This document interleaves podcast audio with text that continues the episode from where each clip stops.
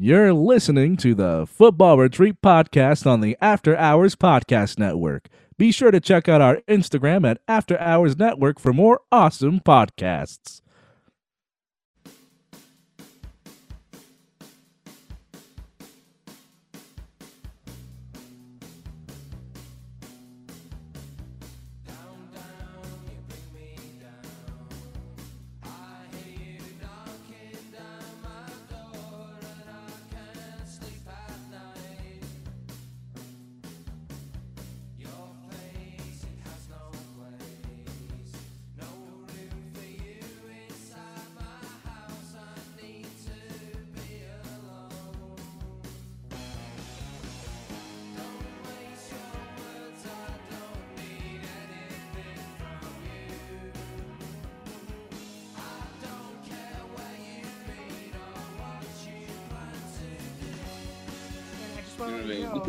Chris, that I mistakenly was streaming this, so it wasn't recording anything. But I'm just gonna tell everyone what we just said is that we were talking about how much of a train wreck the one episode that we did without Chris was, and Chris was saying that sometimes the the randomness adds to the charm, and it does. Yeah. you know, it, it definitely does. But now we mean business. We're, we're, we're different. It's 2021. We're, we're more than just a bunch of, uh, you know, hooligans on a podcast now. We're now professionals with a podcast. We're we're we, we've just graduated from the academy and we're we're on the bench and getting ready to get into the first team. We almost didn't hit record, so Yeah, I, I mean, I. God, dude, OBS, man. But uh, we got a lot of news coming out uh, all over the world, really. I mean, we can't go over all the games we missed, but we could definitely hit up um, just the news that's been going on. And I, I want to start off with the LA Galaxy, obviously. Now, the LA Galaxy signed a new coach, Greg Vanney. And here's the thing you might be thinking, who is this guy? I don't know who this guy is. He played with the LA Johnny, Galaxy. Johnny, Yes. who is this guy? Uh, for those of us in the back. Oh, right there, right there, yeah. So let me tell you who he is. He's won three MLS Cups with the LA Galaxy as a player. He's also been to three MLS Cups in the last five years as a coach. He's won one of them with the uh, with Toronto FC, and he's definitely ch- um, proven himself as a coach in the MLS. Uh, something that we've learned in this league is that you um, you know if you're an MLS coach going into this situation, you're a lot more likely to do better versus a coach from say Europe or South America. Uh, and you can tell all the successful teams have you know traditionally MLS coaches. You know, like all these coaches are from MLS teams. So I, I definitely think that um, the Galaxy are, are making the right moves. 110% making the right moves. Um, and the So, Jo- like Johnny, what type is this? His first job in in like managing football, or no, is he he? he, he, managed? Toronto, and Toronto Okay, went sorry, to yeah. the MLS Cup uh, three times in the last five years and won one of them. Oh wait, so he was the ma- that that manager. Yeah. Oh right, okay. Yeah. Oh, I see. So And he was got- in it is like a resurrection, rebirth idea of a manager in that sense. Exactly. Because obviously the Galaxy weren't doing well, and bringing doing him back. And the thing that's my favorite part is, is that yeah, and my favorite part is is that he cares about the Galaxy. He, he his career as a player was with the Galaxy. You know, he was Mm-hmm. there during the Beckham era. He's won MLS Cups with the Galaxy. He's won U.S. Open Cups. He won CONCACAF Gold Cups with the U.S. men's national team. Like, he cares. And he understands what needs to change. And he's already made some signings, so I'm going to move on to that. The Galaxy got rid of a lot of players that I don't like. He got rid of Rolf Feltscher at right back, which I'm stoked Yeah. about. He got rid of, uh, uh, it was, um, oh my God, Bingham. I had to say the bad word because it's a bad word we say when we say his name. I'll say it. We say Big Dick Bingham, but apparently it wasn't big enough because he's gone now, and we are uh, we're getting a new keeper. It's Bond from I want to say, I want to say West Brom. I could be wrong on that. I'm probably wrong on that, but we are getting Wait, so a new what's keeper. his name? The guy. So I'm on, and so I'm looking at the MLS LA Galaxy news, and just to get myself up to yeah, West West Brom keeper, and you're oh, who are you signing from West Brom? Jonathan Bond. Yeah, Jonathan Bond. Who the hell's that? Yeah, but I mean, you Even know, I don't know. anything is better than the situation, the keeping situation that we had at the time. I mean, you know, ton of. I mean, there was a, a game where we beat Portland by I think it was like one goal, and it was because they they they made like two goals on him that were near post, like on on, on Bingham. It's just he wasn't he wasn't a talented keeper. He wasn't able to um, Did- stay composed. Did he play for this? Did he play for the the men's the US men's national team? He played a couple games with them. Uh, not a lot. He's never he's never been like our main guy, but he's definitely played with the national team before. Um, he played with San Jose Earthquakes, our rival, um, before the Galaxy. And Yeah, yeah, so it, it's just it's just been that situation. We've never really liked the players we had, and having Greg Wait. as you're saying. No, I was just going to say that I, I don't understand. Like, if I was a foot, I'm just this. So this guy Bond, who's coming in, he is like was was West Brom's third choice goalkeeper this season. West Brom aren't having a great season. If you're the third choice, and, you know you're not going to play in the cups because you know they get knocked out. I don't know if they got knocked out of the FA Cup of the weekend or not. I think they did. They did. They did. They definitely did. They got giant killed. Um, but I don't understand if you're if you're like that level in England, why would you? Why, why do we not see more people like this making this move? He's going to go and live in LA and play football for a Yeah. living. Yeah, that's a great question. That's a good know what I drop. mean? Hey, come live in LA. yeah, Yeah. exactly. Come live in LA, it, be yeah. our main guy. Get some sunshine. Get a good few years in. Maybe go Yeah, back I if you want. It's fine. Exactly, and you know he probably won't go back now as well. But I mean, I think that like third choice, third choice for West Brom is probably second choice in the championship, first choice at the bottom of the championship. So you know you're getting a a relatively talented goalkeeper. Like if you're if you're a goalkeeper in the Premier League in any capacity, you're still better than I'd say not point about ninety nine point nine percent of the people who try to play football in this country. So it says a lot, doesn't it? It does, it does, and and I think that maybe, and again, this is this is our new manager. I mean, he, he knows what we need. He's making the the decisions that need to be made, um, and I think that I've always said that we need to pull from, you know, the championship in England from League One. We need to get like third, like you know, players that don't get to play more often. Like we need to make better moves like that. Just and I think that we just don't because I don't know, our priorities are a little misplaced in the MLS and with the LA Galaxy. You know, so well, you well, in terms of like other signings, you've got. I'm just looking here. Jorge Villafana. Oh yeah, how did I forget? Yes, he's a Mm-hmm. um, he's a defender, a fantastic defender with the Portland Timbers. They are an amazing club over in America, Yeah. super consistent. And it's funny because he is the one that so uh, in the playoffs 2019 or 2020 how it ended was it was a it was a shootout and he's the one who missed for Portland and ended up losing it for everybody. But I'll still take him. I, I've always liked Villafana. No wonder he's leaving the Timbers then. Yeah, but he's he's great, man. I, I've always really liked Villafana. Yeah. Whenever we play them, he's always like I've always looked at him and been like, dude, that guy's he's a powerhouse. So I think that that's a I great rec- signing. I recognize him as well though. Like, did he not play for for um? Maybe I just recognize him from from MLS, but I was just he, I yeah, he won recognize the, him he won the Champions League with Real Madrid. Yeah, yeah, yeah, yeah. yeah. Um, Oh, did he? definitely- no, I'm Okay. fucking with you. oh yeah, I, didn't know. I thought Oh, Like, fuck, I can't even read you. playing beside Sergio Ramos, and I just missed that or something. oh god. But it's gonna it's gonna be good. Um the galaxy lost Cristian Pavón. Um a lot of fans yeah a lot of fans keep thinking oh we're gonna get Pavón by doing this or by doing that or by he's gone. Cristian Pavón is gone. He's not in our hands anymore. He is with boca juniors. It is he's done. Now he doesn't want to play for boca juniors. Um but it kind of comes to the idea okay like he wants to play for galaxy but galaxy's not going to pay up so he's clearly not going to play for boca or galaxy. But for all the mm-hmm. galaxy fans that keep trying to find this super weird way to keep him it's not going to happen. We- you know we have a new dp spot. We sold a player we were loaning out so we have more cap space.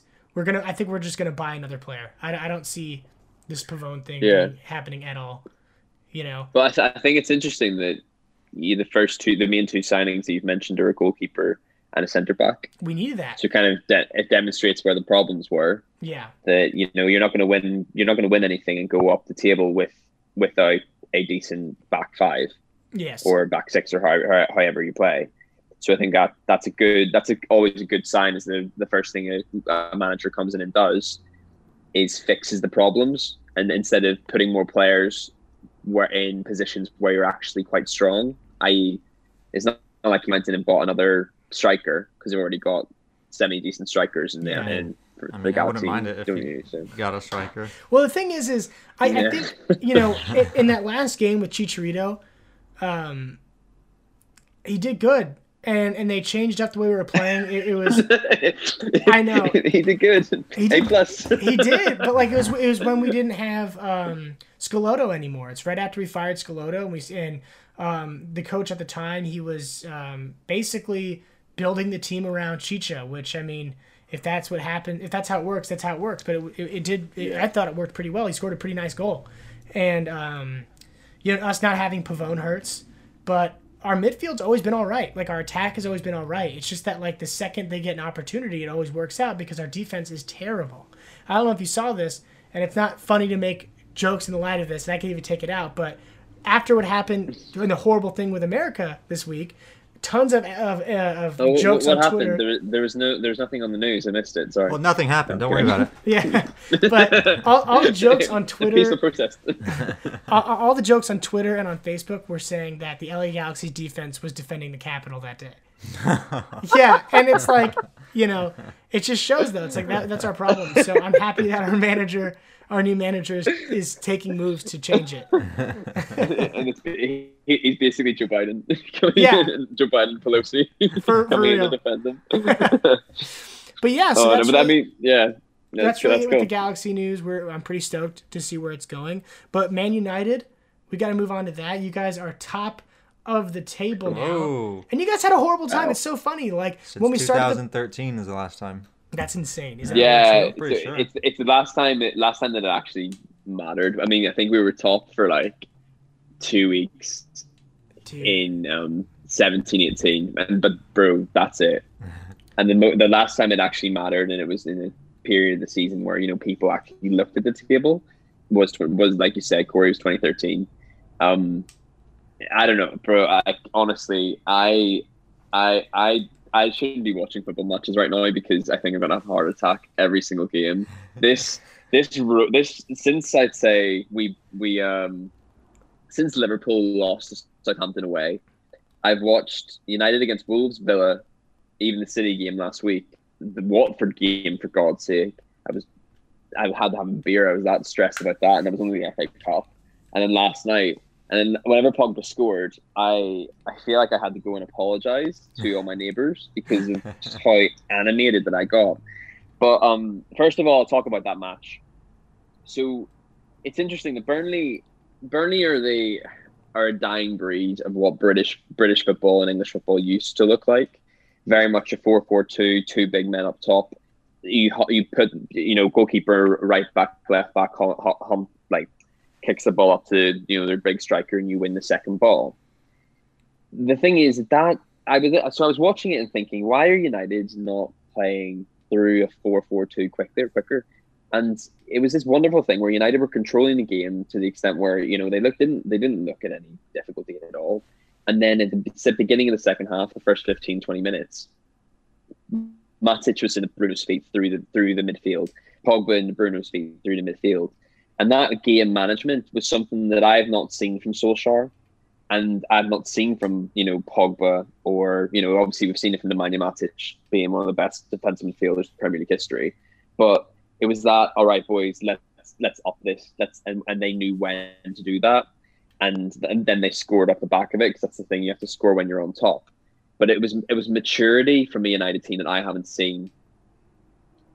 I mean, we saw it under Mourinho to an extent, but not properly in a league sense. Whenever you have to go win the points, Mhm. since Sir Alex Ferguson, and I and me and, my, me and my friend had this debate that I actually I actually think that this eleven and this squad is the best United team we've had since two thousand nine. Mhm. And after 2009, we won the Premier League in 2011 and 2013. Yeah. I, I, and we were very reliant on Wayne Rooney in 2011 and Robin Van Persie in 2013. Oh, but what was so wonderful is that Bruno didn't play great last night. Rashford didn't play great last night. Martial and Cavani were hit and miss. But Paul Pogba was a, absolutely a, just a Rolls Royce defensively and going forward. And then, of course, he, he got what he deserved with the goal. And the fact that this this Man United team are are three points ahead of Liverpool's best ever Premier League team, seven months after they won the league, is just the most el- the most elating feeling because it says so much about the ability of I don't know. I mean, obviously they've not had Van Dijk, they've not had Gomez, and they've done wonderful to be there. But it just makes me so happy from a shithouse point of view Yeah. that we are that, that this Man United team who gets so much abuse is is top of the league. You know, not not four games into the season. We're nearly halfway through, bro. I'm not getting excited. Don't get me wrong. I don't think we're going to win the league. Trust me, I don't. Yeah. You know, tw- 21 is coming is like trends on Twitter all the time, and I'm for that. I love the banter. And if United win it, I, I will be found dead in a ditch somewhere, like for the week after United won it. And I'll, I'll, I'll fly to LA. I don't give a fuck, man. I'll be there. but but I'm I you know I watched City tonight.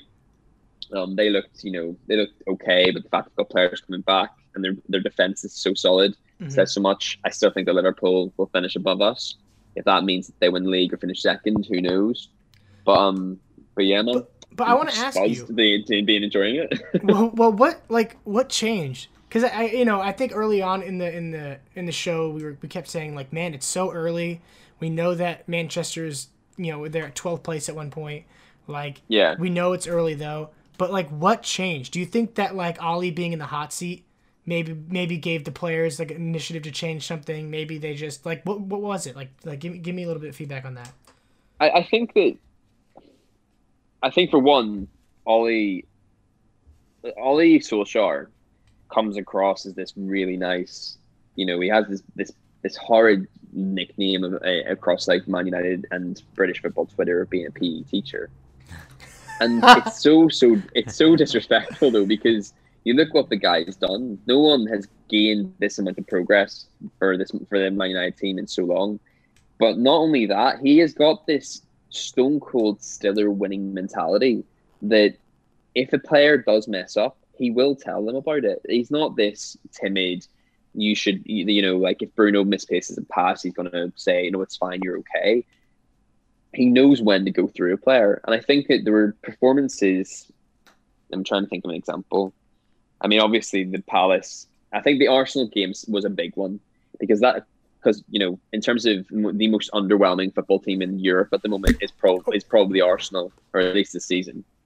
And the fact that we lost at home to Arsenal, it turned around and said, "All right, we boys, what are you doing? Because they're they're rubbish, even though we were on level on points at the time.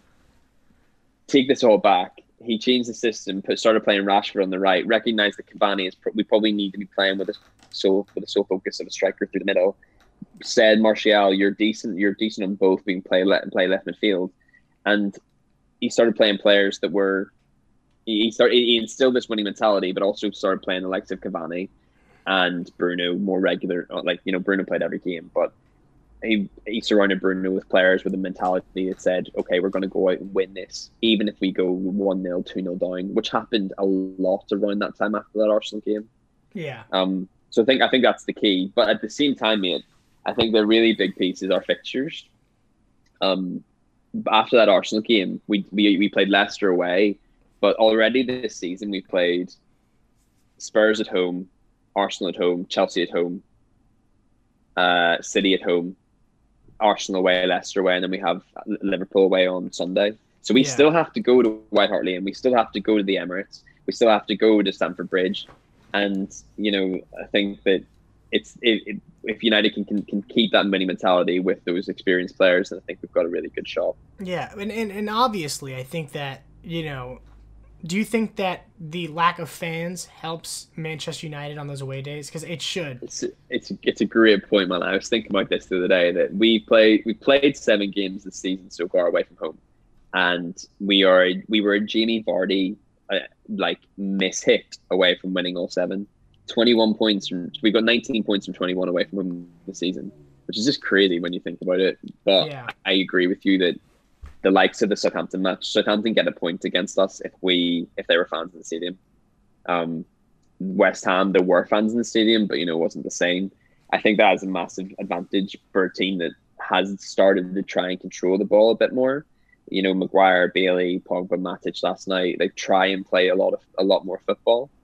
Um, and it's an awful lot easier to control to control the ball away from home whenever you whenever you don't have the pressure of the home fans if you say mess up a pass or hit a long ball too long. Yeah.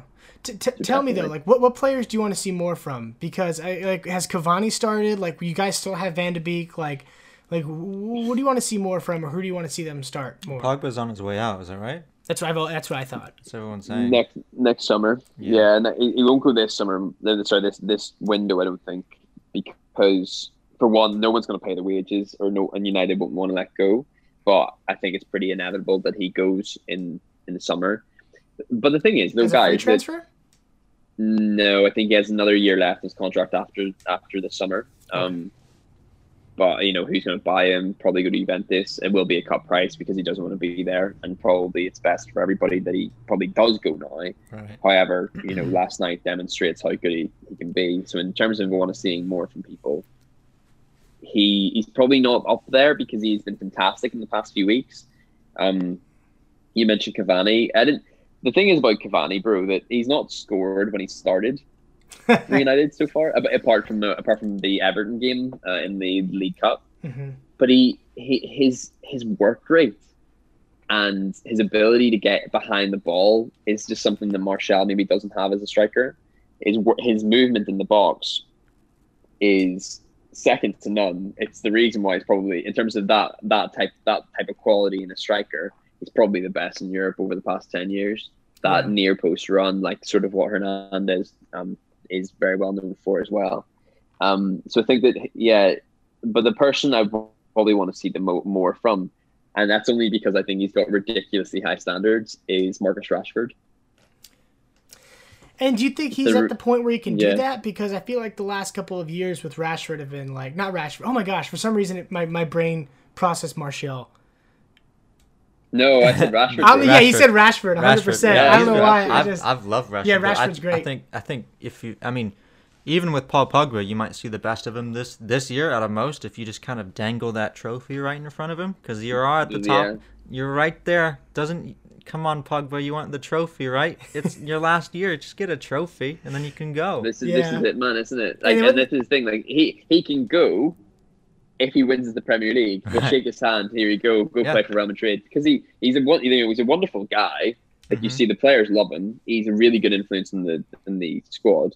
Paul Pogba is not the problem. He never was. It's his bloody. It's his agent, Mino Raiola, who's the who's the agent of um Zlatan Ibrahimovic, for example. And there's a reason why Zlatan played for so many clubs because yeah. the, the agent wanted the agent wanted the cut. But let me let me just explain why I why I said Rashford. And like I said, Rashford has such ridiculously high standards. He and I think that he on, is- a, on a on a Sunday and scores hat tricks on a Monday, right? Is that Dude, he's been Yeah. doing it. He's been doing it again today. Government. He's, he's been tweeting all, all day long about. And he's just he's an absolute inspiration.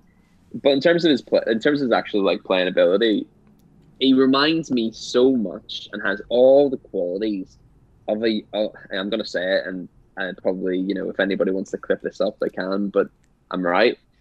um, a young Cristiano Ronaldo, in the sense that he's he's about six foot two, really quite a, a more of a muscly build than he did like you know three or four years ago. His close control, but its speed and his ability to drop the shoulder and, and how hard he can hit a shot says so much to how much he's focused on his game. Mhm. Now, he I think I still don't think he's clinical enough.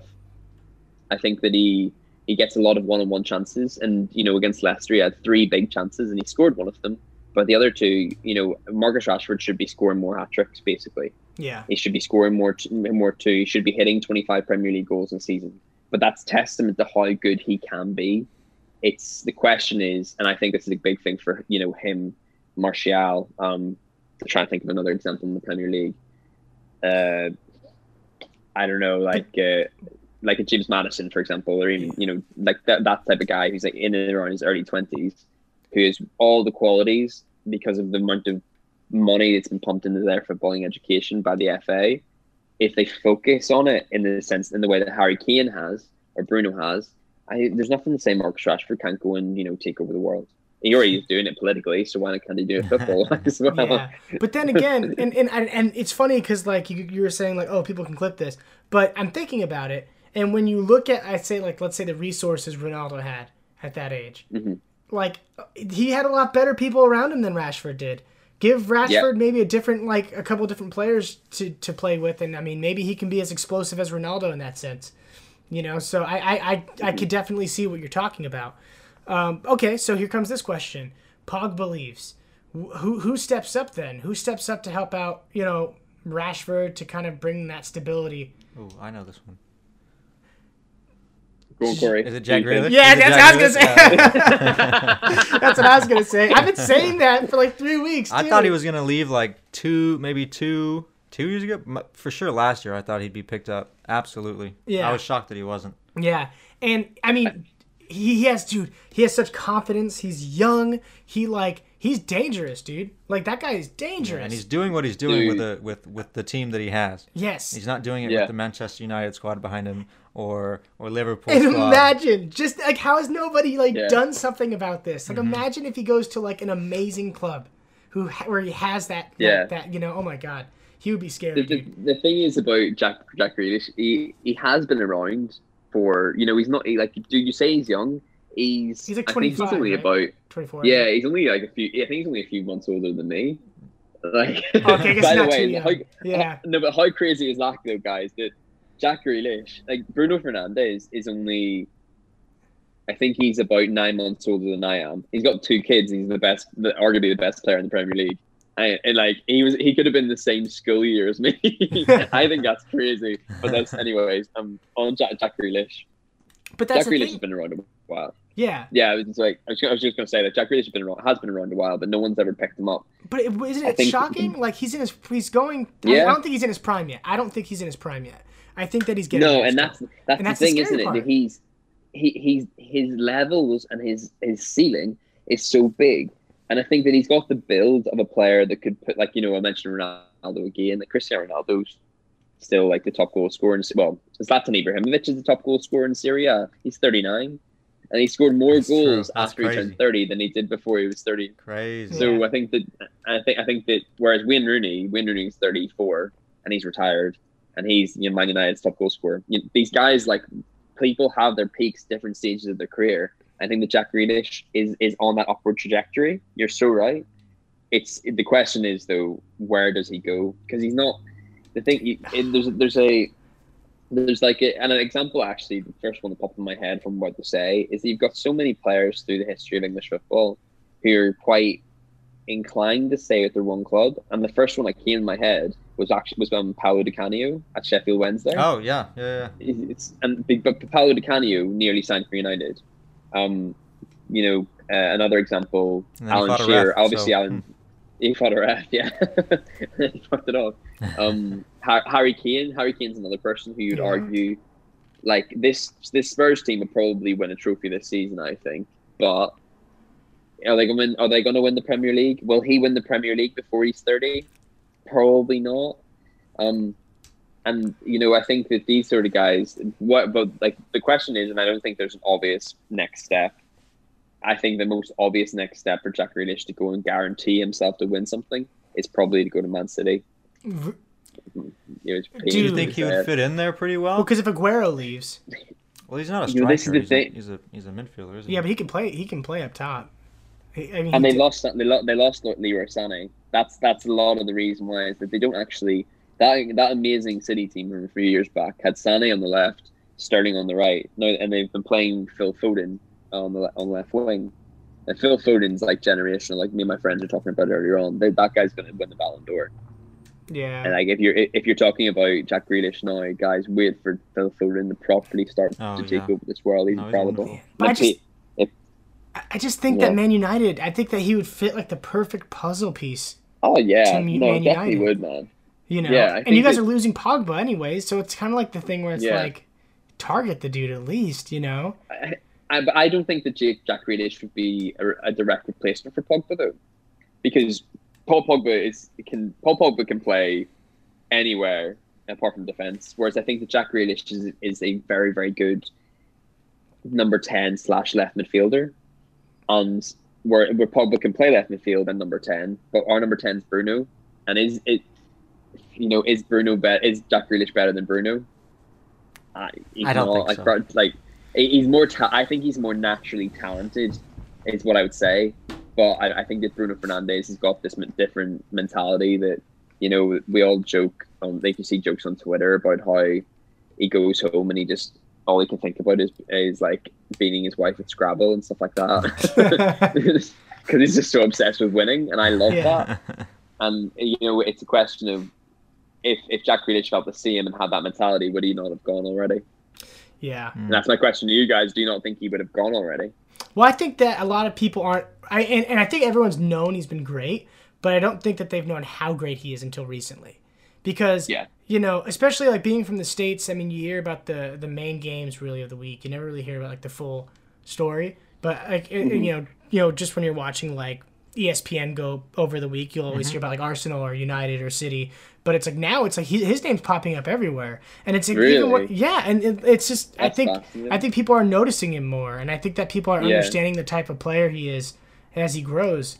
You know, so I don't know. I, I- I think he knows more than anybody. It's like if you stay, if you if you're you know don't leave, you're you're gonna be forgotten. You're gonna be forgotten as this amazing player that didn't do that didn't take the proper steps to you know with his skill. And I guess it's also would would you say it's like his agent too that maybe needs to encourage him to, to leave or it's it's gonna be him. You think it's his end day. choice to stay? I don't think it's his hmm. choice to stay. No, I, I'm sure he would leave in a heartbeat to Yeah. a to a big I mean, fuck! club. One of his I- I- fans I- punched him in the face. That's true. Was that one of no, his but fans? no, yeah, that was ridiculous. That wasn't that, that wasn't one of his fans. Oh, he, okay. he's from so he's from Birmingham, but he's more he's from Aston, which is a which is where Aston Villa that area of Birmingham. And they were playing against Birmingham City, and a Birmingham City play, fan ran on and punched him in the face. But and then he, and then he went and scored. But then he went and scored the winner like 30 minutes later game. I, Oh, yeah. I think that a lot of it is that he is an absolute die-hard Aston Villa fan, uh, and I don't think I don't think we can underestimate how much that actually plays in somebody from England if they're good enough if they want wanting to leave. Um, Yeah. Alan Shearer is a prime example. Alan Shearer could have signed for Man United three times, and he turned them down every time because he wanted to play for Newcastle, which I I, didn't he admire. from Aston, so that makes more sense that he's staying. Yeah. Yeah, exactly. Yeah.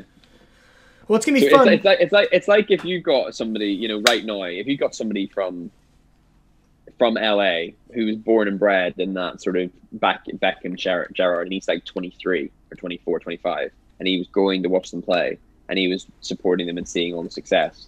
Would and then he and then um I don't know who won the MLS Cup. uh, Columbus Crew.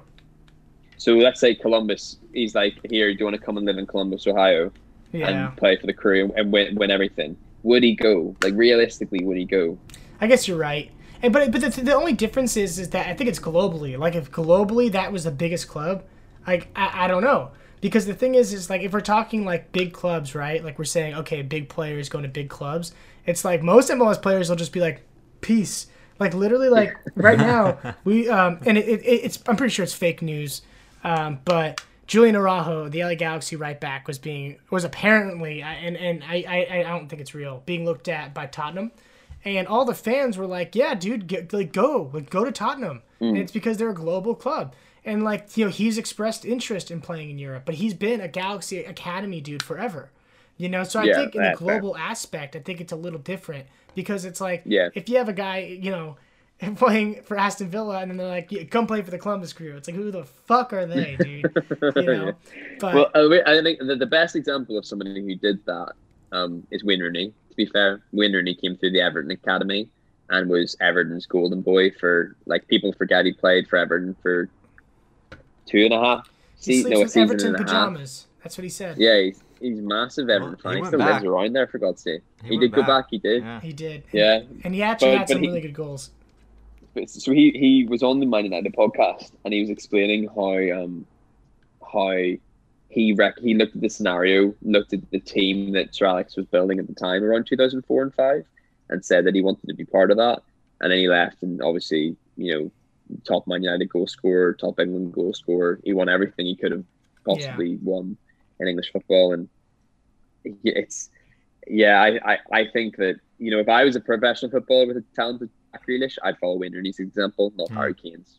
dude and maybe, maybe this is me being a bad everton fan here but like if i was playing for everton and like okay sorry everybody listening liverpool was like hey we'll pay you like double that come play for us we just won a champions league i'd be like "Y- oh yeah Well, also, Yeah, sure. Dude, did Yeah. you just say that? Oh, dude if i had to be famous No, and i gotta no, focus on that. my on my guap like for galaxy it'd be different if i played at the galaxy and, and again that's fair i just kind of proved myself wrong there but like if i was playing for galaxy and lafc was like we'll pay you double to play for us and we just like won an mls cup i'd be like fuck you guys so i guess that's, that's, a the thing, different. isn't it? yeah That's the thing, isn't it? That I, I don't, I look at that and think, yeah, I, if I played for LA Galaxy, I'd move to LAFC because Yeah. I, you know, I'm not, I'm not from around there, or whatever. But if you were to say to somebody in the Everton Academy right now, do you want to go and play for Liverpool for all the money in the world? They'd say no, yeah guaranteed. And if Yeah. it was the same for me, if I was in Man United's academy, I was like 17, and somebody said, "Do you want to come and play for Liverpool?" I'd say no. I could, I couldn't physically do it to myself. Yeah. I yeah couldn't. It pained me. yeah because And that's kind of you know against that everything pretty, you pretty, believe in. that would you kind of to like sheffield well, that- united that's thing. no. But also, I think one. Of, I, I I don't know if this was a rumor, but I heard that they had valued him at 90 million. That was a rumor. I shared that And I rumor was on like, my "There's Instagram. no way." But I believe that. But I don't. I don't have ninety million dollars to spend, so it's easy for me to sit on the sidelines and say Grealish is, is worth ninety But- million dollars. But does that, does anybody know in this? And you know football football teams like Arsenal just took out a hundred and twenty million pound loan. A loan. Yeah. Like and like bear in mind, Arsenal Football Club is financially a bit of a disgrace. Like they pay Willian, they pay Mesut, pay, pay Mesut Ozil three hundred and fifty grand a week, and he's not kicked the ball since August. Yeah. And they sack they they sacked they sacked like fifty five staff. oh man. and they could have they could have paid all them with one of their football one of their players' wages. Like, And can we talk about ridiculous, isn't Ozil it? real quick? I'm sorry. I'm glad you brought him up. Can we talk about him real go quick? on, Where is he? I thought he was going to Fenerbahce. Turkey. Is Yeah. it? So here's what happened. yeah, So he's Galaxy. class by the way. Yeah. Well, here's the thing. So for a while, I've been saying I think Ozil could do stuff with the Galaxy. Like I think that he would, he's the perfect like, you know, he's getting old. He's like, but he's still good. Like I think he can still work it out with the MLS. So the Galaxy were talking to him, and then Turkey starts talking to him, and you know what he says? He says the most like because there wasn't a deal at the time. I think the deal is official now. I, I don't know for sure. Yeah, But he says the well, most like it, it's it's pretty much gonna happen. Yeah, yeah, he, he says the most in the middle thing. He says, "Before I retire, I want to play for, in either Turkey or America." And I'm just like, oh, "You fucking jerk, dude! Who just says that? just be real about it. Just say you're either going to Fenerbahce. Like the deal's probably not made yet, so he's probably Yeah. like not trying to fuck it up. But I mean, he's probably going to go to Fenerbahce, and then he's going to come to the MLS when it's too late. well, I think that all of his family are from Turkey. Yeah. I know he's Oh. German, but it's like yeah, it's like that. Um, and it was there's a quite a low generation of like of German people of, of Turkish people who emigrated to Germany, like Emre Can, um, Ozil, Yeah. Gundogan, for example. well, well. that's why he had a bunch of problems with the German national team, right? Like they were like being like super like. Well, he said that they were being like discriminatory against Yeah. Oh, from I forgot about that. Yeah. Yeah, that's that's that. What that was like what seven or seven or eight years ago, wasn't Was it? that? I thought that was like during the recent World Cup. Maybe it was like I- 2018. you're no, you're so right that did happen. Um, Yeah. so he he's got that affiliation with them. But what I was going to ask though, speaking of people who have expressed an interest to go and play in America, did I mean I assume this made news here because Oh, I'm yeah. absolutely shocked that you've not made you've not brought it up. Do you think he will? Messi. And for anybody listening who doesn't know the story, Lionel Messi has said that he wants to play in the MLS before he retires. I, I think he's more. I think he's more likely to play for Barcelona for another year and then go to the MLS rather than playing for you know Paris or Man City. Personally. Here's my thing. Johnny has a theory because there's a connection between Manchester City and New York City FC. Johnny, Yeah. go ahead. yeah. So, and and if this happened, I don't think it makes sense. But the the deal was that he was going to play for Manchester City for I think two years, and then he was going to go to NYCFC uh, after that, which is kind of like a good deal. You're kind of putting him through like you know the same grouping. Now, here's my only thing about that is that the LA Galaxy, and I always hate bringing them up because they're obviously my favorite team, but this is their thing. This is the mm-hmm. one thing they flex on. And ever since mm. Messi came out of the womb, you know, they've been like, okay, this is the fucking, this is the guy we got to get. This, like, that's their job. Like, I'm sorry, but if you're gonna, like, do this, if you're gonna, like, make these old people signings all the time that don't work, but work sometimes, you have to get Messi at whatever it costs when he come when he's open to MLS. With that being said, I don't think M- uh, Messi is gonna do this move unless it's direct. And what I mean by that is, is I don't think he's gonna want to do a Manchester City to New York City FC thing. I just don't think that that's something. You know, he's Yeah. never played out of out of Spain. You know, he's never been away from Barcelona. And I think that he's not he's not lived he's not lived away from Spain since he was like ten. Yeah, and that's my thing. Crazy, like. I think Yeah. that um, if there's anything going on, I, I don't think it's going to be like a, a jumping around thing. I think Messi's going to be like, I'm done. I'm going to play like two or three seasons with at the MLS, and then I'm going to call it and make it easy for himself. Not to mention Barcelona. There's a trade rumor that Barcelona is going after Sergio Aguero um, in hopes to keep Messi, Mm-hmm. yeah. you know, grounded with Barcelona. Yeah, which I've I seen mean, that. Anything to keep him. I mean, I don't think that that's out of the picture. I think that Messi wants to stay there. I, I think that he's just so bummed to see where it's grown, Barcelona. Like, what's Well. I, I think that their the, the club president had a lot to do with that, and obviously he he basically got pushed out because Messi threatened to leave, and it shows that Lionel Messi is Lionel Messi has become probably not bigger, but as big as Barcelona Football Club. I would say bigger.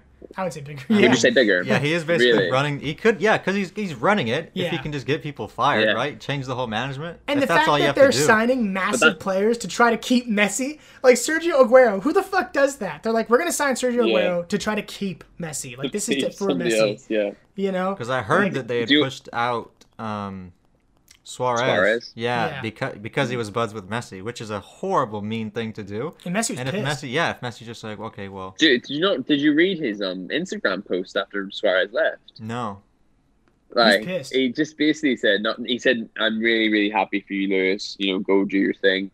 But nothing surprises me anymore. Is is, is literally what he Oh, wrote man. down on his Instagram post. Like and from and they went to Atletico, which is Yeah. their rival, so he went right next door. And- And he's and doing dude, good, isn't he? They're they're winning. They're, they're top of the league, and I think they're I think they're like six, five or six points clear with three games in hand or something Ooh. crazy like Whoa. that. Um, let me have a look at the table actually. But um, but I I it was, if if he does go down that line, Johnny Leach used to suggested of playing for City, and then and then New York City FC, uh, purely because of, an, of a of a of a of a business affiliation with the Etihad Group.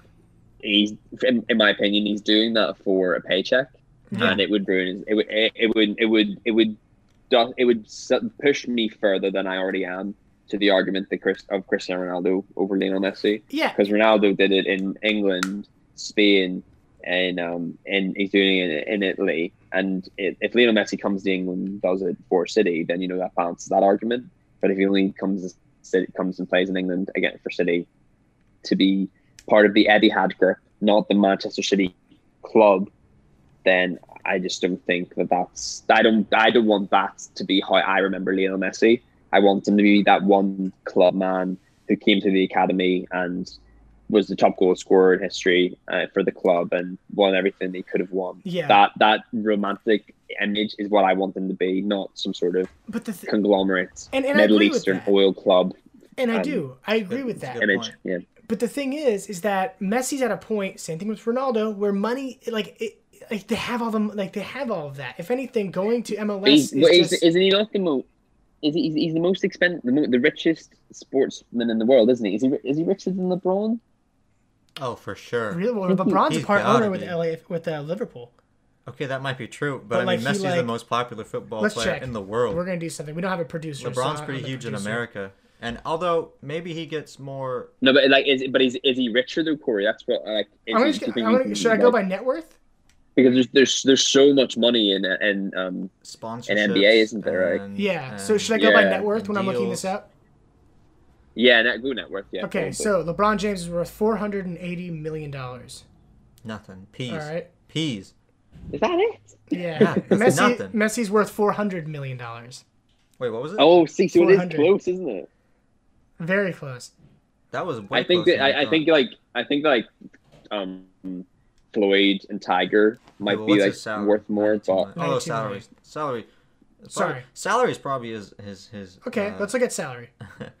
He probably uses salary as like a bonus Salary- because of all the all Messi the makes more bonuses salary. he's got anyway. But that's the thing. So I think that I, that's the Hmm. thing that doesn't make sense to me about the Manchester United to NYCFC thing. That's what they've talked about, but it doesn't make sense because like you can sell this and you could say here's all this money, but it's like, I mean, LeBron's huge, but Messi, and LeBron, I mean, like it, like Messi's a god.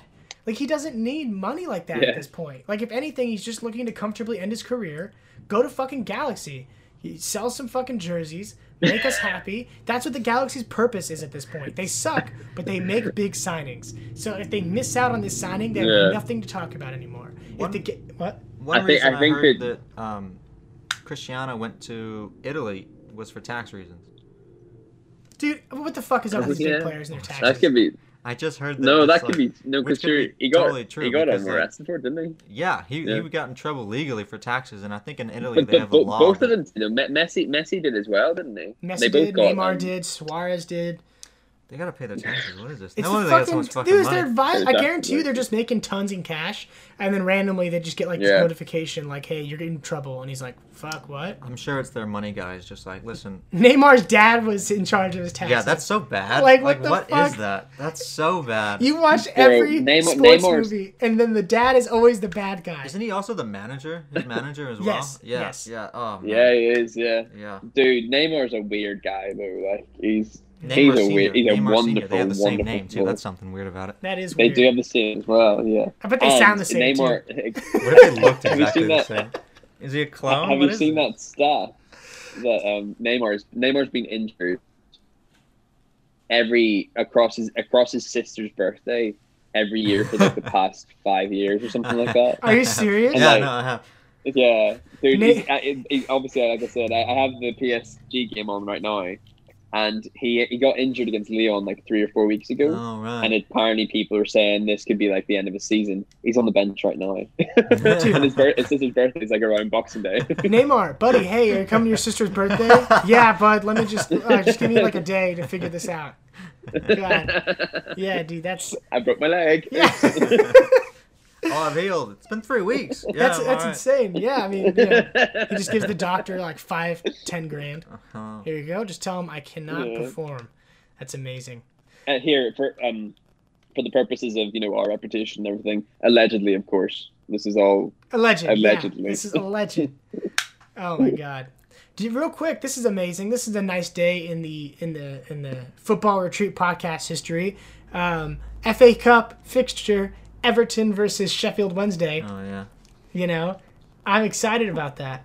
I don't know. Come We on the beat Wednesday. Exeter City, which is uh, if you don't know Exeter City, they're like the Real Madrid of Yeah. the lower league sides. Yeah, absolutely. Yeah, so they yeah. are just a world I'm, and I, to beat they're them like is pretty incredible. prime, prime like 2010 Spain, like Oh, Iniesta, Uh-huh. Xavi. Ja- yeah, the- your yeah. Your Iniestas, yeah, and then you've got Exeter City. It's, I mean, they're pretty hand in hand. Although last Mm-hmm. year we got we drew Manchester City and we got knocked out by them, but I think it was a pretty close game. So It was really close, Corey. I Mhm. remember watching it. Mhm. Wednesday should have got at least a, a replay. here's the thing: when like there's like this YouTube channel that I follow, or I don't follow, it shows up on my recommended, and it's just like this skills view, and it'll be like Oh god, it's like the videos where it's like whap, whap, it'll have it'll have some music to it, and it'll just be like seven minutes of like the past week's action, but people doing cool shit. Yeah. And that was the only time I'd actually seen a Sheffield Wednesday player in it. Is Really? when they played City because they had that game, and then a Sheffield Wednesday player did a cool thing, and I was like, oh my god! It was because it was also when City wore that ugly Yeah. yellow.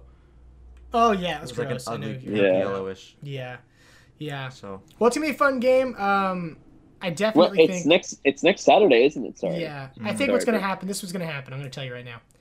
Uh, Everton in, isn't going to do much until the last ten minutes, and then they're just going to do a cross and then score on a header, like they always do, well, here's the thing. all the time. Happened against Wolves recently. Happens almost every week. It happened. La- it, ha- it happened. It happened happened. last night. That's what I'm saying. like it's what we do every time, dude. It like every single time. And like I remember we were playing Sheffield United a couple weeks ago, and it wasn't a header, but it was like in the last five minutes, dude. They were finally like, okay, we got us. This is the last place team in the Premier League, and we finally scored. yeah. And it wasn't a header, surprisingly. Uh, but that's all the announcers would talk about is they'd be like, "Yes, Everton has scored the most headers in the Premier League." this, you know, and it's like, dude, well, they've got some big guys up there. yeah, I mean Calvert-Lewin and uh, I mean Rick, Richarlison. Richarlison. That guy's a but- monster. That guy looks giant. Yeah, yeah. He did, Michael he, Keane, Yerry Mina. Mike uh, Keane's the one that scored. Yeah. did you guys see that? Okay, did you guys see? I'm sorry, it's a little off topic. Did you see uh, Richarlison get knocked the fuck out like a couple weeks ago? Where No. against United. Yes, but it was funny because like, okay, well, it wasn't funny, but it was like what the announcers were saying, like what I saw, because Rich Richarlison's body seized up, and the announcers were like, looks like he got knocked around. And it's like, no, he's like seizing. Like he that was. Yeah. And then when you see like the He was out cold. out cold, dude. And when you see like someone's butt hit him, but the way it hit him, like it was like it, it, you could see it hit his head in such a way where it was like, oh, he's out. That dude is out. Yeah. And I'm shocked because I think he was on the bench the next week. You know. Yeah, but they've got um. So it's like the, this year they've got concussion protocol. That if if the doctor suspects there's any form of concussion at all, you're not allowed to play for the for the subsequent week in the Premier League. Yeah. Um. So I mean, I think that they suspected it, and he was out for a week. But then, as soon as he was fine to come back, that's when he came back. It's it's But, um, nuts. yeah. yeah. It's nuts because nuts. well, I guess it's different. But with MMA, you're out for 60 days when you get a concussion. Really. Wow. 60 days. But to be fair, the whole Well, did, sport did you is see, punching. did you see the what whole sport is happened to yeah in the whole sport Yeah. punching yeah? So, did, did you see what happened to Ra- Raul Jimenez? yeah, dude, that was Oh, brutal. that was brutal. Oh my god. Here, but here, so this is my question, and this is something that I don't think that people really talk about at all. And another thing that people don't talk about is where people take throw-ins. The next time you watch a match, and sorry, this isn't my point, but it's just another part of it. The next time you watch a match, watch how often the people don't take a throw-in from whenever it goes off the pitch. It's always ten Never. yards further Never. up. Yeah, Yeah. never. pisses me off, bro. Ne- I hate it so much. It's completely defeats the purpose. It gets to And the they Anyway, keep point though. walking. Um, They'll just keep walking. They'll But just it keep, they're like, Yeah, they'll be like, they're just keep like, walking. they're just like, But, but dude, you can literally see where the ball goes out because of the advertising hoardings, yeah, and they just keep walking back. yeah. Dude, I get I get shook when it doesn't get stopped, or when it does get stopped. Like when they're walking up and then the ref is like, "Hold on," I'm Yeah. like, "Whoa, hold on, he didn't get his Whoa, ten whoa, yards." Look at this. They're always doing this. They're Yeah. always like wiping it off a little bit as they're walking. They're wiping they're- it off. They're wiping it off. Walking, Yeah. walking, walking, walking, yeah. walking. Come on, guys, walking, And- walking. Give, give me some And movement, by guys. that time, they're they're in the net. Yeah. he's just he's like, he's by the corner flag he Oh just, he just walked. but no, so this, so this um, so this thing about what I was going to ask you is that so David Luiz re- comes flying in really, really late, and you know fractures Raul Jimenez's skull. Mhm. What is the difference between David Luiz doing that and a player being laid on another player and their leg getting broken, and that person getting sent off for it? I think it's because with headers, it's kind of random. You close your eyes, you kind of just go in a direction. You're not really looking at where the other player is at, you know, ever. Like at least that's But what does, like. does, that, does that matter though? I mean, I think like so if, if, because if, when, if it's accidental and it's fake on, on somebody's leg, they can still get sent off. I think that refs look at headers kind of like a free for all a lot of the time, versus with like, for example, when you look at the Son leg injury when he like tackles who was it? He tackled somebody and they Um, got Andre Gomes. yeah. When he tackled Andre Gomes, Yeah. it's like it's in front of you. You see where the ball is at. You kind of see where everything is at right right when you're doing it. Whereas a, with a header, it's like five dudes in a group jumping up together. You yeah, know. it seems more 50-50 if it's a header. Yeah. Whereas, Whereas if you're if you're going in for a tackle, you've made a conscious decision to like, I'm going down, Yeah. and we'll see what happens. yeah. But it's the thing. There's there's there's more of a grey area. But that yeah, that's a very but fair I- point. It, it seems very like but I it could, you could also be dangerous going up for headers. You can be just you could you Yeah. could, Well, you look could at be doing Zlatan. it not Look even to you could be not even looking at the ball and just looking at the player and go oh he's jumping too. Huh. Zlatan just elbows people Yeah. out of the way, dude. Blessed be it to Zlatan Well- Ibrahimovic. but this is this is this is sort of what I was watching and thinking that that is as dangerous as as a two-footed challenge, and it and and arguably the, the a red card is there in in the instance of a of a person being tackled on their leg to prevent those types of injuries because that's your punishment. Yeah. Surely we would see a reduction in the amount of head injuries. I know it's not possible sometimes because obviously clash of heads and like accidental stuff if the ball's there. But that time with Jimenez, it wasn't like David Luiz was gonna get there and get a flick on. He flipping came flying in like a good half a second after Jimenez had headed the ball away. Yeah. And now Jimenez has got a blooming fractured skull because of it. You're and, right. And David Luiz got nothing, nothing, man. That's I when I that's I disagree. I just want you to know, you're right. Like you're right. Your your reasoning with this is correct. But then you know, refs like they they they process things a certain way, and that's the thing is is like when you look at the the sport over like you know forever. It's like if one ref did that, I guarantee you everyone would be like, "Well, how is he supposed to know? Like he's headering. It's just a header." You know, the only time people Yeah. who are going for headers ever get shit is when they put their elbows up and go for it, and that's I mean Yeah. Zlatan. you know.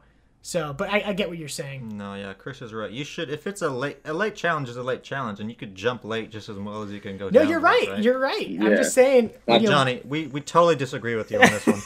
Uh, Johnny, shut up, man. Yeah. Seriously. oh my gosh. But um, yeah, so I mean, I, I think that refs just have their head up their ass, and I think that I mean, okay, we talk about this every week, so I'll bring it up for this week. That's why VAR could be great, is because with VAR, like like with, with okay, for example, um, our Contact American Football League. Um, they use challenging or the challenging like after video for literally everything, everything. So if they have to look at something late, they can. With VAR, it's so like situational. It's overly situational to where it's like they don't use it enough. But it's like, dude, use it. You have a fucking booth, dude. Like if someone's late, it's okay to to say, "Hey, we found something after a minute. Hey, we found this. Let's just look at it." You know? I think that's I think that's one of the biggest criticisms of it. If if because like just recently, um, they had that. They had a game where, I forgot who was playing. This was just the other day. They had a, a challenge at one end of the field, and then it didn't. There was there wasn't a real a real call. I think it was Luke Shaw. I think this was a Manchester United it game. was- They had a it was, bro. and Yeah. then they Yeah. went all the way down, let another charge down the field, had a chance. Cavani gets fouled, for sure. W- Uh, ref blows it, and then they go all the way back looking at the other end of the field, and then they called it down mm, there. Yeah. So they didn't. Yeah. Manchester United didn't get their free kick, and so now it's just like, well, are you? you how far are you gonna look for something to to? It seems like they're How looking to stop. Yeah, it's just like Maybe maybe they it can ruins alter the it flow, bit. and that's yeah. the huge. That's always the criticism from the fans. It's just like, well, we can't. We don't want to go back two minutes to go look at something after Do it's you know already what I- happened.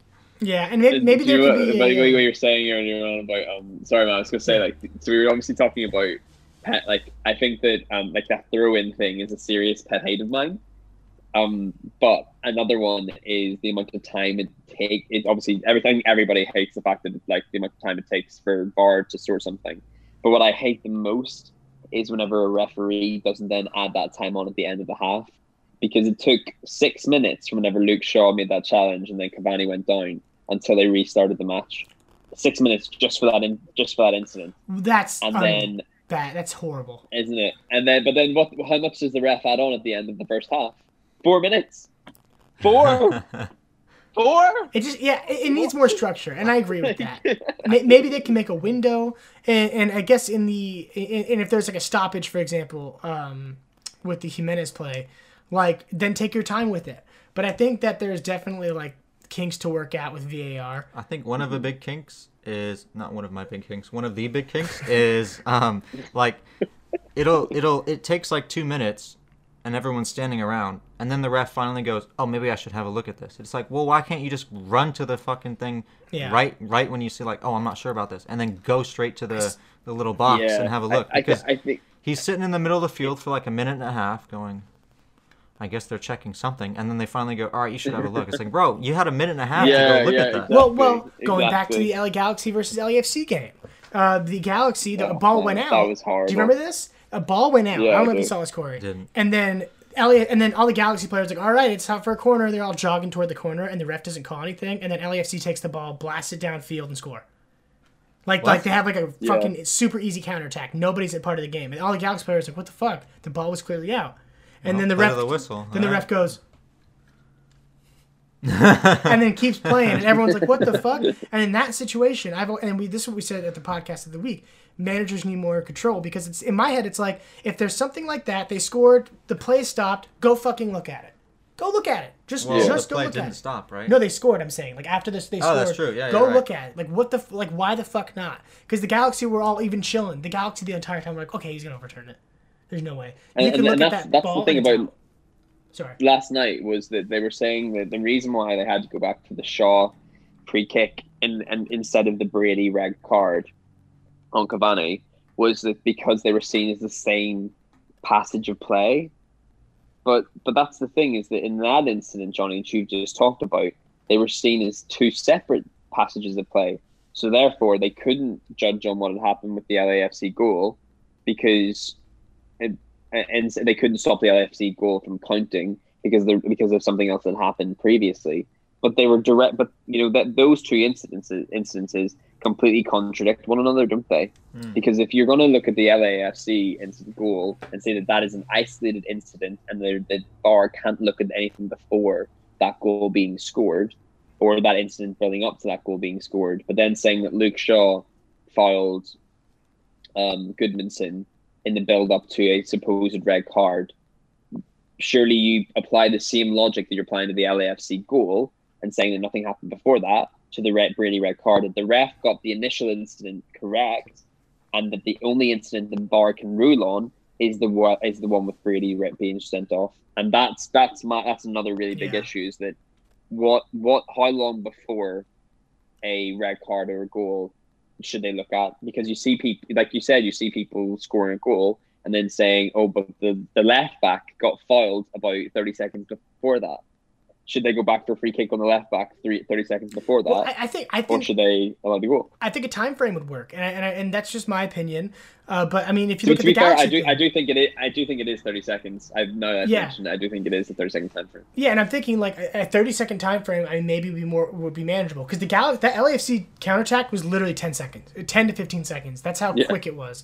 So it's like that's Yeah. why it was so like okay, you could still no time has passed, just go overturn it. So I think they're a 30 second thing. I also think that they need more uh, because I think VAR is way too easy right now for refs to just say no or like to overdo it. It kind of gives too much power. So I think that there needs to be more rules regarding VAR and a more mm. like set boundaries because I think it's great. I think a big reason why like I've always ha- like been irritated with like you know the beautiful game was because you would see so much bullshit away from you know the ref's view to where it's like what the fuck Yeah. like ban this guy for like a year and nothing would happen and it's like I think that um you know VAR gives the opportunity to make it f- more fair you know and I just think I that there obviously yeah. needs to be kinks worked out and I mean when you look at the Yeah. again uh, the the contact American Football League um, you see that they when they presented challenging and I think it was like 2004 it took like eight years to finally be like solid and good and to stop fucking with it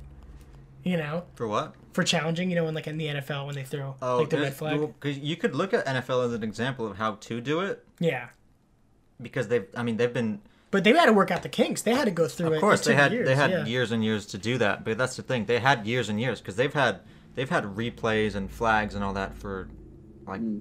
a couple decades, and they've had it on television. Whereas soccer, they've always been like, well, we don't do that because it Yeah. interrupts the flow. Because in football, it works because there's so many Exactly. stoppages. It's not you. You're you're, Yeah. you're not playing more than you're playing during Yeah. a football game. Yeah. So, but during soccer, the, the whole flow is part of the game. Like you know, you don't. It's it's so Yeah. it's it's so tough to score early on because everyone's set. You know, you're ready. I mean, you're probably not settled in yet, but you know everyone's fresh and ready as the game goes on. Players get dragged out of position. You get tired. You Yeah. might lose focus. Like all that's part of it. So it could work out. It's gonna be hard, but I think they need to just work. I think these are just things they need to consider and and how to mm-hmm. consider. You know, I, I always thought that. I think that's cool. A thirty a thirty second window with a where, it, but then if the game stops, it goes out, something like that. Then they can obviously spend more it time on stops. it. Yeah. Yeah. So you know that that's overall my you know I heard someone because you know how it's always seems so harsh that like, oh man, his his shin was off was off sides, or maybe his shoulder was off, and you can't do hmm. that. So it's just like, and it's like such a millimeter. Yeah. Somebody said I don't know where I heard this from, but make the line a bit thicker that they're looking at. Make the two lines slightly thicker, and if they overlap slightly, you just let it go. yeah. So maybe you that you get a little bit of like, all right. I That's a whole other like offside see- pisses me off. yeah, like we have all these camera angles, and then with but- offside we have one camera angle. Like what are you doing? Yeah. You have one overhead No, camera angle. do- it's the same all around the world. Sorry. I heard somebody make a fantastic point as well. Is that where? So obviously they, and actually it's a guy called Stephen Houston who does all like the United fan stuff over here. He's he's fantastic. He knows so much about football. It's ridiculous. But he made a really good point the other day on his podcast. Oh, because obviously they look at it in a frames per second window. At what stage does does do they do they consider when the ball leaves your foot? Is it whenever you first touch it? Is it whenever you're heading through the ball in the middle, or is it whenever you it leaves your foot? Because if you think about it, fair- somebody could be onside. On somebody could be onside as you're about to kick, as you're kicking, starting to kick the ball, but somebody could be offside as it leaves your foot. So which one do they look? Which one do they take into consideration? That's and which hard. one does it? does No, it yeah, but these you are the what I mean? things you have to have written down Yeah. because, like, that's why football has like a million rules. Yeah. Football, when you look at it, it's like, oh, you you know, you can do that unless it's like a Sunday and the moon is out, and you're like, wait, why is that a rule? But in soccer, there've only there've only been so few rules because it hasn't been so precise as to a camera frame and uh, people in booths going, oh my god, well, yeah, is that is it off? And we're putting two lines together, and it's Yeah. like, what time are the kicks? So, yeah, yeah, yeah, yeah, you're absolutely right. That's tough. Well, this was our weekly referee podcast. Uh, I hope.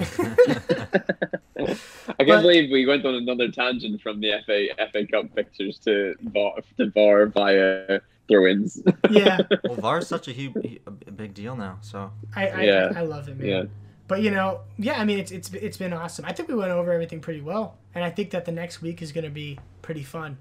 You know, Oh, dude, Sunday, who do you guys play next? United against Li- Liverpool away. yeah. That's gonna Yeah, be dude. epic, dude. Who Dude, did, we, who we did play Manchester Liverpool. United draw in the FA Cup? I'm curious. Liverpool. at ah, I, th- I thought so. Yeah, I thought so. So end of January, you play them again in FA Cup. All right. Yeah, man. So we we play them. We play them on Sunday, and then we play Fulham next Wednesday away from home, and then we play Liverpool again. And it kills me because I would have been there and like that, like so quick. Because we've only the last time we played Liverpool was a year ago on Friday. So like it's that's a long time whenever you think about how often these teams play each other. Like we've played City three times since then alone. no, four times since then. Three times. Four, three times since then alone. And since the last time we played Liverpool, and then we're playing Liverpool twice a week off the back of that. I think, yeah, it's It's gonna gonna be fun. That's gonna be a fun Uh, game.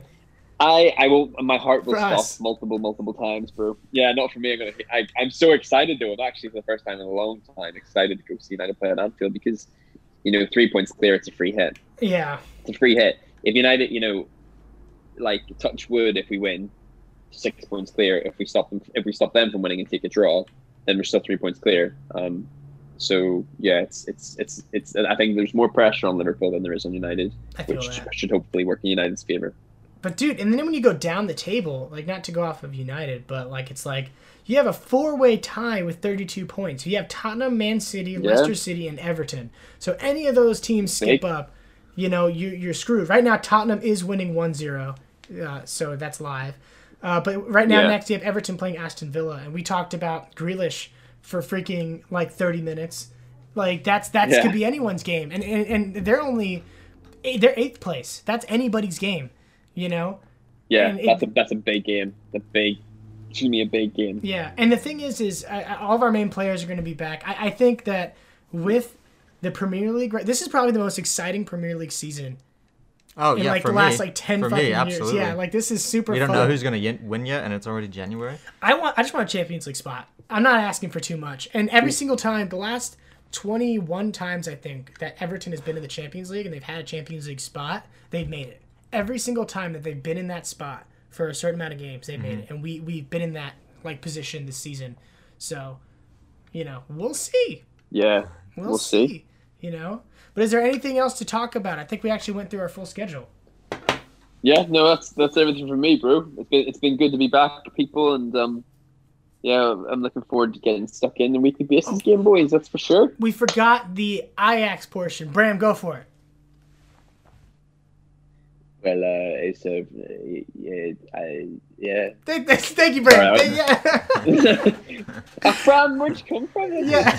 I'm sorry. We're- I'm sorry, that was my dreadful Dutch impression. We're, Bram is in Vegas still, so we're uh, we're. Uh, I'm gonna clip that for him.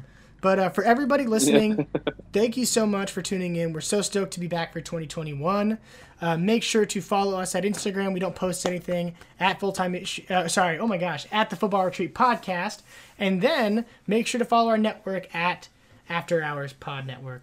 Uh, we're we're gonna be doing a giveaway soon. I don't want to give too many details on it, but it's gonna be pretty awesome. Uh, anything else you guys want to say before we stop? Up the Owls. Uh, All right, it's up, guys. It's it's the year 22, 21, um, and United are going to win 21 and 21. All right. All right, all right, and everybody have a fantastic week. We'll talk to you guys soon. Thank you.